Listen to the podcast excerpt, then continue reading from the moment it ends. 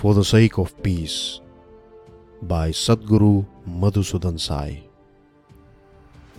In the phrase, I want peace, there are three words and they must be considered carefully.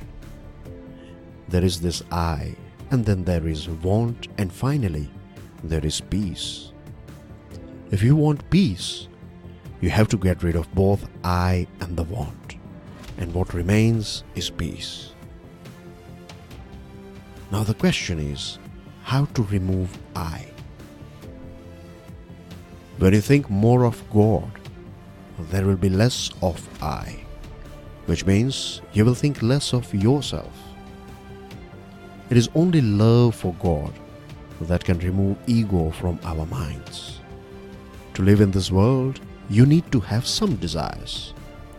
But when you breach all limits of desires and taint yourselves with various kinds of immoral and sinful actions, then it becomes dangerous.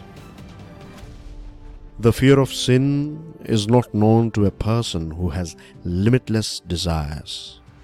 The combination of these two, lack of devotion for God and carrying ego and limitless desires, which lead you to immoral and sinful ways, is the cause of lack of peace in your mind and thereby in the world too.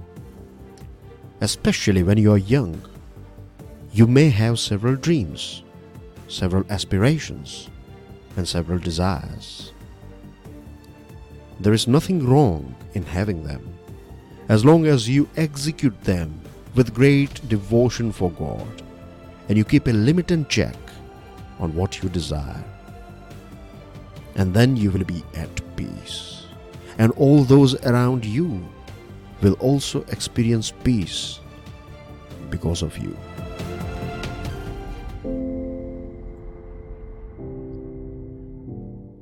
Narrated by Prashant Mavani.